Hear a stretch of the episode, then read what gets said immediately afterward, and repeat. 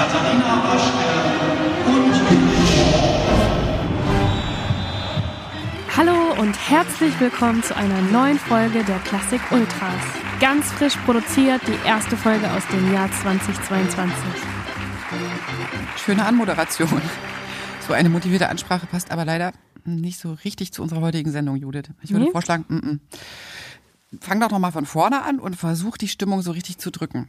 Also das Einzige, was du nicht machen darfst, das Wort Corona erwähnen. Okay, Julian, spul uns nochmal zurück.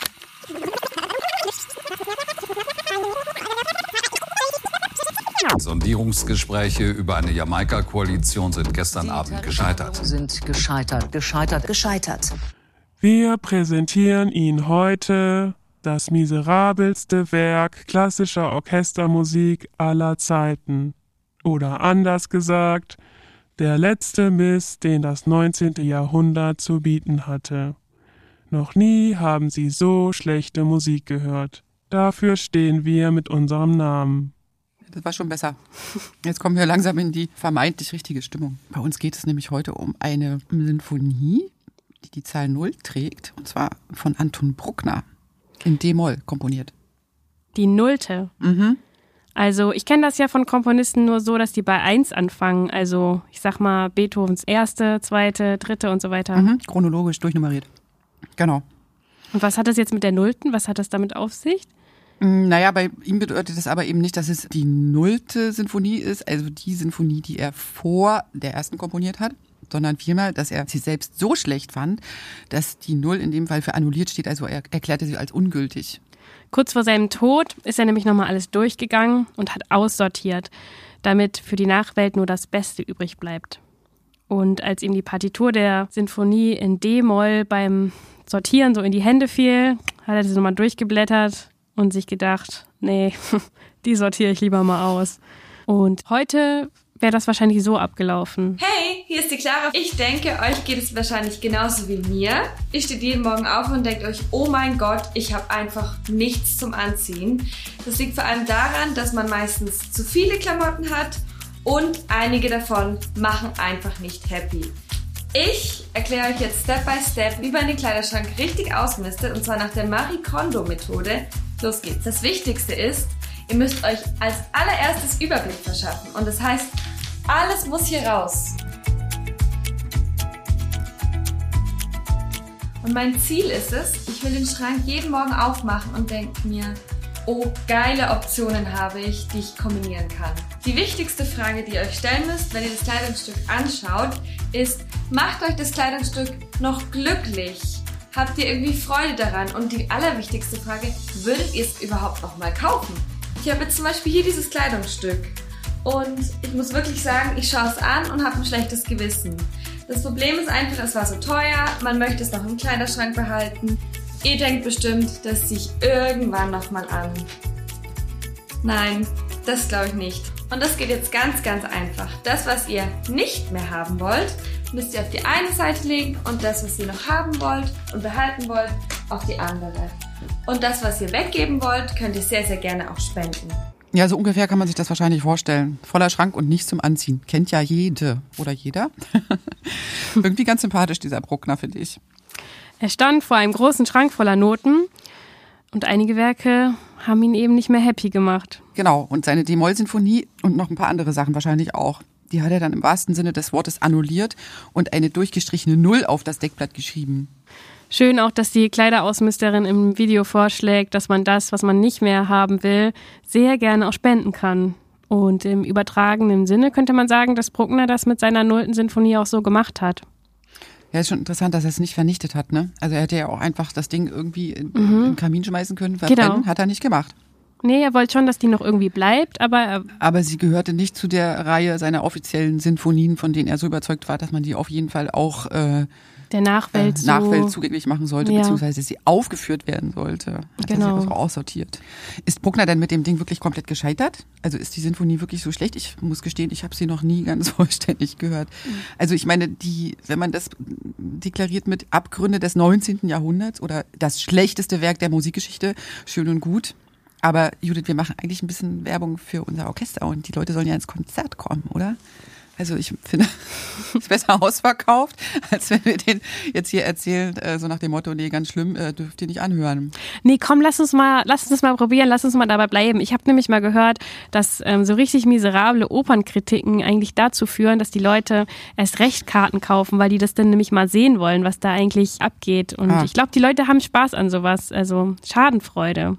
Wenn irgendwo was schlecht geredet wird, interessiert, interessiert sich in der Regel spannender. eigentlich jeder ne, dafür. Was, was ist das denn? Ja. So, hm. Aber klar, also du hast natürlich recht. Bruckner ist schon einer der wichtigsten Wegbereiter für die Weiterentwicklung der Sinfonie. Nach Beethoven. Mhm. Ah ja. Aber ich glaube, dass Bruckner auch zu den Leuten gehört, die auch wiederum erst nach dem Tod ne, so richtige Anerkennung bekommen haben für ihre ganzen Kompositionen. Ja, also irgendwie ist der Funke nicht so richtig ähm, übergesprungen. Also ähm, Bruckners Stern und so, der glänzt nicht ganz so hell wie die, die so hell wie der der drei großen Bs. Bach, Beethoven und Brahms. Naja, gut, das hat jetzt ganz gut geklappt. Woran liegt es? Naja, also irgendwie liest man über den immer, dass er die seltsamste und widersprüchlichste Künstlerpersönlichkeit des 19. Jahrhunderts war. Mhm. Also zu seinen Lebzeiten war er vor allem als Organist geschätzt. Mhm. Ja, genau, der war nämlich, der ist, hat ja Orgel gespielt als erstes, ne? Der war doch so äh, äh, streng katholisch äh, religiös. erzogen, religiös, hat an Gott geglaubt und so weiter. Und äh, in seinem kleinen Dorf, wo er da groß geworden ist, musste er ganz viel ähm, äh, auch Orgel spielen, immer Ja. in, den, in, der, in der Kirche. Als Komponisten hat man ihn aber dann eben erst nach seinem Tod so richtig ernst genommen. Das ist interessant, weil also Bruckner ist nämlich eigentlich wirklich eine wichtige Figur, wenn es darum geht, ähm, die Sinfonie weiterzuentwickeln. Ja. Also das sagt einem jetzt heute vielleicht nicht mehr unbedingt sowas, aber als Beethoven gestorben ist, da gab es echt einen krassen Bruch in der Klassikwelt. Die waren alle wie vor den Kopf gestoßen, wussten nicht mehr, diese Sinfonien von Beethoven waren nicht mehr, was sie alle machen sollten, ne? so Ja. überdimensioniert, wenn man jetzt mal überlegt, Sinfonien wären Handys, dann wäre wahrscheinlich die Sinfonien von Beethoven das iPhone, also iPhone 1 bis 9 jetzt in dem Fall, wie die Sinfonien 1 bis 9. Äh, hab und dann ist Beethoven gestorben und was, also das ist doch das perfekte Handy. Was soll denn nach dem iPhone für ein Handy kommen? Und so kann man es sich vielleicht erklären. Da waren die einfach verzweifelt und dann hatten die auch einfach keinen Bock mehr und Mhm. Haben gesagt, da machen wir halt ne? Mhm. keine Handys mehr, machen halt keine Sinfonien mehr. Und Bruckner gehört aber zu denjenigen, die gesagt haben, doch, ich glaube daran und wir finden einen Weg nach Beethoven noch was das weiterzuentwickeln. Und Brahms hat's auch und geschafft. ähm, Ja. Mhm. genau, spät, bisschen später Brahms auch, aber bei Brahms ist es irgendwie viel bekannter, aber Bruckner gehört eben auch zu denen, die sich da echt verdient gemacht haben. Komm, lass uns mal was anhören. Genau, hören Dass wir wir mal den Anfang. hier nur rumlabern. Ja, hören wir mal den Ein Anfang von der. Nullten.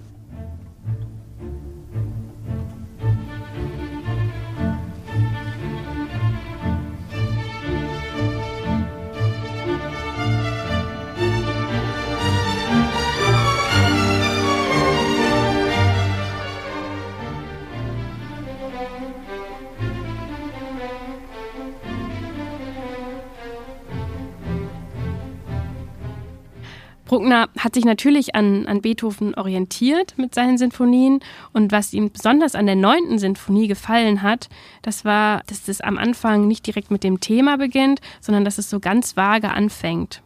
Wir hören jetzt mal im Vergleich auch den Anfang von der neunten Sinfonie. Von Beethoven an? Mhm. Okay.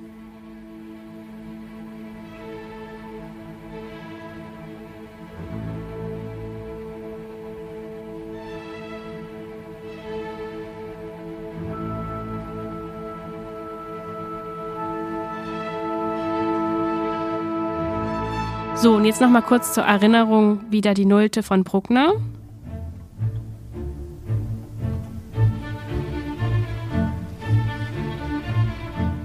Das ist jetzt nicht super ähnlich, aber zumindest ist doch eindrücklich, dass es eben beides nicht so voll Karacho losgeht, sondern ganz verhalten. Die Musik ist da zu Beginn beider Sinfonien eigentlich nicht mehr als nur eine Luftschwingung. Ja, man stellt sich einfach nur mal die fünfte von Beethoven vor. Die ersten geht ganz Takte, anders da fällt sie los. gleich vom Stuhl. Ja, Ja, ja, Mhm. genau. Du hast ja eben noch erzählt, Judith, dass Bruckner zu seinen Lebzeiten vor allem als Organist geschätzt wurde. Von der Orgel kommend hat er die Instrumente in seinen Sinfonien auch immer ein bisschen äh, wie so Orgelregister eingesetzt, stimmt's? Mhm, genau. Deswegen hört man manchmal so bei den Sinfonien, die Nullte kenne ich jetzt nicht, aber bei den anderen, die ich jetzt äh, im Kopf habe, ziemlich häufig so stufenlose Dynamikwechsel. Also von ganz, ganz leise bis ganz, ganz laut. Und das klingt so ein bisschen so, als wenn man einfach ein Register dazugeschaltet hätte. Ja, so, so, genau. So ein Pforte-Sprung, der, ja. Das sehr ist so eine Eigenheit von, Kommt. von Bruckner, die Mhm. auch in der Nullten ähm, dazugehört. Ja, ja. Hm, Was war das jetzt für eine Person? Wir können noch mal ein bisschen zu Bruckner erzählen. Also anscheinend war der ein ziemlicher Eigenbrötler, jemand, der eigentlich keinem Lager so richtig zugehörig war. Das gab es in der Klassik auch, dass sich alles immer in so Lager gespalten hat und dann konnte man eigentlich immer sagen, ah ja, das sind die Wagnerianer und das sind die, die machen das so und die, ähm, ja, da gab es halt so ganz äh, strenge Schulen und Bruckner ließ sich da halt nicht so richtig ähm, richtig zuordnen, obwohl er zum Beispiel ein riesen Fan von Wagner war, also sogar fast ein bisschen peinlich. Der ist dem überall hinterhergereist und hat den so richtig verehrt, ist dann nach der Vorstellung zu seinem Meister gegangen und hat sich niedergekniet und ihm die Hände geküsst und solche Sachen. Aber trotzdem war er Zeugt nicht von sehr viel Selbstbewusstsein. Ja. ja, ja, aber mh, auf der anderen Seite hat er schon, ist er schon seinen Weg gegangen und hat sich da jetzt nicht so von Wagner anstecken lassen. Aber du hast schon recht, also Bruckner hatte auch schwere Selbstzweifel und hat nie so richtig an seine Berufung als Komponist geglaubt. Und gleichzeitig hat er sich total reingekniet und bis zum Burnout gearbeitet. Ja, der war komplett sowieso so ein Einzelgänger. Und was er ja auch, ich glaube, das war auch so der, der, dieser Schlag Mensch, die sozusagen ihren Erfolg da über, den, über die Anerkennung der anderen bemessen, oder? Also, dass er so nicht von sich selber überzeugt war, hier, das ist tolle Musik, die ich da schreibe, sondern wenn irgendjemand ihm erzählt hat, nee, das ist eine doofe Sinfonie äh, und er hat irgendwie den gut gefunden, dann hat er selber auch wirklich gedacht, die Sinfonie ist nicht gut. Ja, Ja. stimmt. Also, Also- ein bisschen wunderlich waren Ja, die wahrscheinlich alle. Genau. Ja, das müssen sie auch sein. Ich glaube, dass niemand, der solche Sachen komponieren kann, dass der nicht auch ein bisschen wunderlich sein muss. Ja. So funktioniert das nicht. Jetzt müssen wir nochmal auf die Zahl zurückkommen. Die Null. Was hatten wir rausgefunden, dass man sagt, dass es nicht die Nullte vor der ersten ist, sondern dass es darum geht, dass sie annulliert ist. Genau. Und dass Bruckner das eigentlich seine zweite gewesen sein sollte. Jedenfalls haben die ganzen Musikwissenschaftler da sich ein bisschen die Finger wund geblättert und nachgeschlagen und herausgefunden, dass die eigentlich die zweite ist. Und ich habe jetzt noch einen kleinen Fun-Fact. Und zwar hat man nämlich festgestellt, dass der Bruckner seine Partituren und alle seine Notenblätter akribisch durchnummeriert hat. Äh, Und deswegen unterstellt man ihm, also unter anderem auch aus diesem Grund unterstellt man ihm Folgendes. Und zwar heißt das, ich muss das jetzt vorlesen, das ist nämlich ein schwieriges Wort, eine sogenannte Arithmomanie. Das ist äh, aus dem Griechischen und heißt in Deutsch Zahlenwahn. Ist eine Form der Zwangsstörung. Und jetzt Ah, ähm, so ein Zählzwang oder so ein was? hat er? Zählzwang hat Ja. er gehabt. Und ich finde das irgendwie ganz witzig, dass es nun ausgerechnet dann auch noch eine nullte Nummer gibt Ja. äh, bei der Sinfoniereihenfolge. Passt. Ich wüsste gut. nicht, dass es irgendeinen anderen Komponist gibt, wo es eine Null gibt. Eine nullte Sinfonie gibt es irgendwo? Nee. Ich glaube nicht, nö. Nee. Und ähm, jetzt muss ich aber mal vorlesen, was das ist. Also Wikipedia sagt, grundsätzlich geht es darum, bei der Arithmomanie unaufhörliche Rechen- und Zählaufgaben durchzuführen. In erster Linie ist es eine Art Ritual. Die betroffene Person kann sich gezwungen fühlen, Dinge zu zählen, die nicht wirklich relevant sind, wie zum Beispiel die Anzahl Primzahlen in 3600 in Klammern Sekunden oder das Berechnen der notwendigen Quadratkilometer, um alle Menschen bei einer Dichte von drei Personen pro Quadratmeter unterzubringen. Hey, da kommst du ja zu nichts mehr, wenn du zwanghaft sowas ausrechnen musst. Überleg dir das mal, du bist den ganzen Tag beschäftigt. Ja. Witzigerweise trägt die Nullte in Bruckners Werkeverzeichnis übrigens die Nummer 100, also sogar gleich zweimal die Null. Ach was, das ist ja wie die Rache aus dem Jenseits. Was ist weniger als null? Zweimal Null.